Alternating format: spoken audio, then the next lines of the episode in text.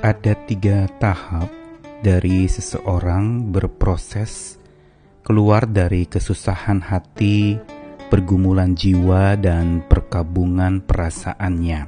Proses-proses ini adalah sesuatu yang lumrah dan sangat wajar terjadi ketika seseorang ditimpa kemalangan, ditimpa kebangkrutan atau kegagalan hidup yang berat, beban yang menindih dan mengikatnya.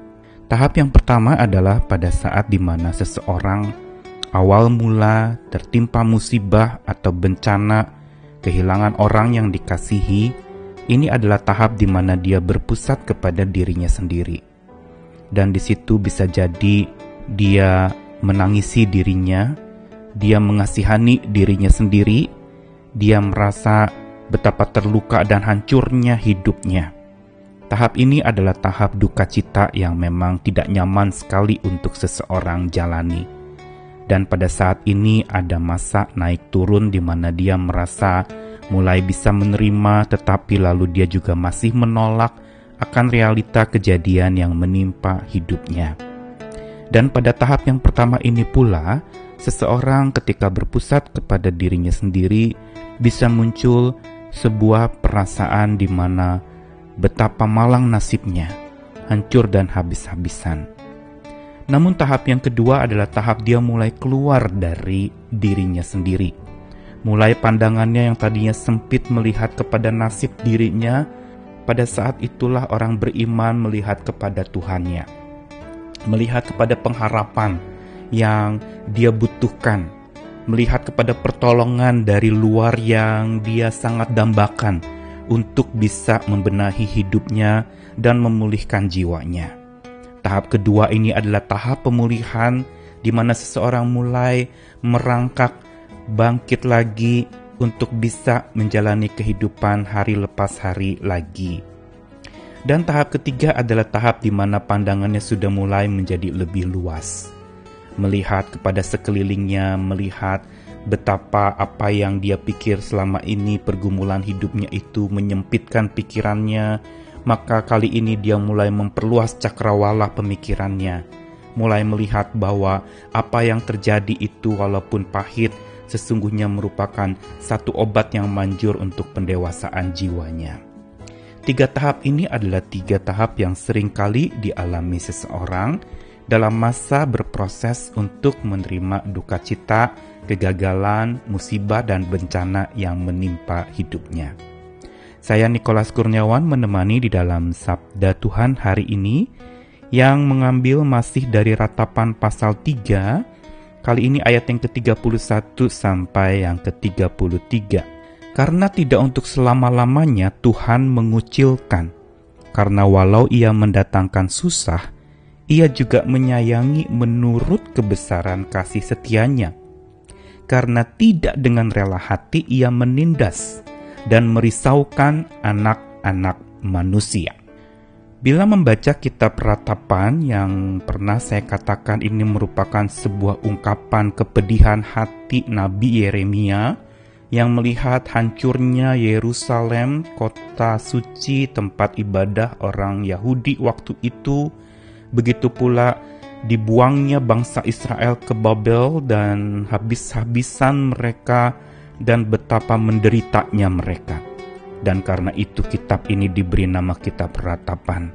Kalau kita melihat ratapan pasal 3 yang pernah saya katakan sebagai titik balik dari kitab ini, dari lima pasal yang ada, pasal 3 terletak di tengah-tengah atau menjadi sentral dari uh, kitab ratapan ini.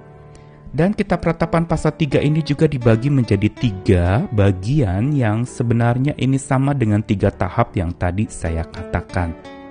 Yaitu tahap yang pertama dalam ayat 1 sampai yang ke-18, ini tahap di mana Yeremia itu sedang berpusat kepada dirinya. Karena itu banyak keluhan tentang dirinya, betapa dia dihancurkan, betapa dia dirobek-robek, betapa dia betul-betul menjadi sasaran anak panah Tuhan dan dia juga kemudian menjadi tertawaan, semua berpusat kepada dirinya sendiri. Namun merangkak maju di dalam ayat yang ke-19 sampai yang ke-39, ini adalah tahap di mana Yeremia dalam kitab ratapan ini mulai melihat kepada Tuhan. Wawasannya mulai menjadi terbuka dan melihat ada Tuhan yang berkuasa menopangnya. Ada kasih setia Tuhan yang selalu baru tiap pagi. Ada Tuhan yang menjadi sandaran pengharapannya. Dan tahap yang ketiga adalah mulai ayat 40 sampai 66 itu merupakan satu tahap di mana lebih luas lagi cakrawala atau wawasan pemikiran Yeremia itu makin terbuka, mulai dia bisa bersaksi bahkan mengajak rekan-rekan sebangsanya untuk datang kepada Tuhan, mulai kembali bersosialisasi dengan baik. Dan ayat 31 sampai 33 ini ada di tahap kedua dari duka cita dan ratapan Yeremia. Satu bagian ayat 31 sampai 33 ini memberitahukan kepada kita tentang sebuah kebenaran tentang bagaimana Tuhan yang juga bisa bertindak dengan tegas, tapi dalam ketegasannya itu ada karakter tersendiri. Tindakan di mana Tuhan mengucilkan atau boleh dikatakan Tuhan membuang waktu itu Israel sedang dibuang ke Babel. Begitu juga mendatangkan susah dalam ayat 32 dikatakan Tuhan juga mendatangkan kesusahan buat umatnya. Bukan berarti bahwa kalau Tuhan mengasihi dia tidak pernah membuat kita susah Tapi dia juga bisa mendatangkan susah Begitu juga membuat risau anak-anak manusia. Kita juga bisa mengalami ditindas oleh Tuhan. Ini semua adalah sebuah realita yang dialami umat pilihan Tuhan. Bahwa tindakan Tuhan membuang, menyusahkan, merisaukan, dan menindas anak-anak yang dikasihinya itu adalah dengan satu maksud untuk membentuk mereka dan bertobat kembali kepada Tuhan. Namun karakteristik penindasan dan ketegasan Tuhan ini ditekankan dalam ayat 31 sampai 33 bahwa itu dilakukan Tuhan tidak untuk selama-lamanya dan kalaupun ia membuat kita susah itu justru dia juga menyayangi setelah dia membuat kita susah dia menyayangi kita menurut kasih setianya. Dan juga dengan satu catatan penting Tuhan tidak rela sesungguhnya. Dia tidak tega untuk menindas dan merisaukan anak-anak manusia ciptaannya.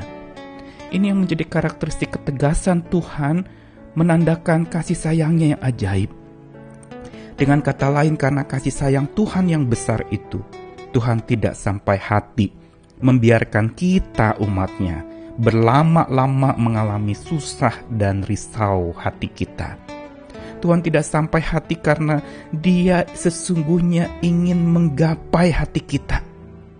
Dia sesungguhnya ingin mencapai dan meraih hati kita dengan upayanya yang tanpa henti mau meraih hati kita yang sedang capai dan tidak berdaya, yang sedang lelah dan tidak mempunyai kekuatan lagi untuk melangkah.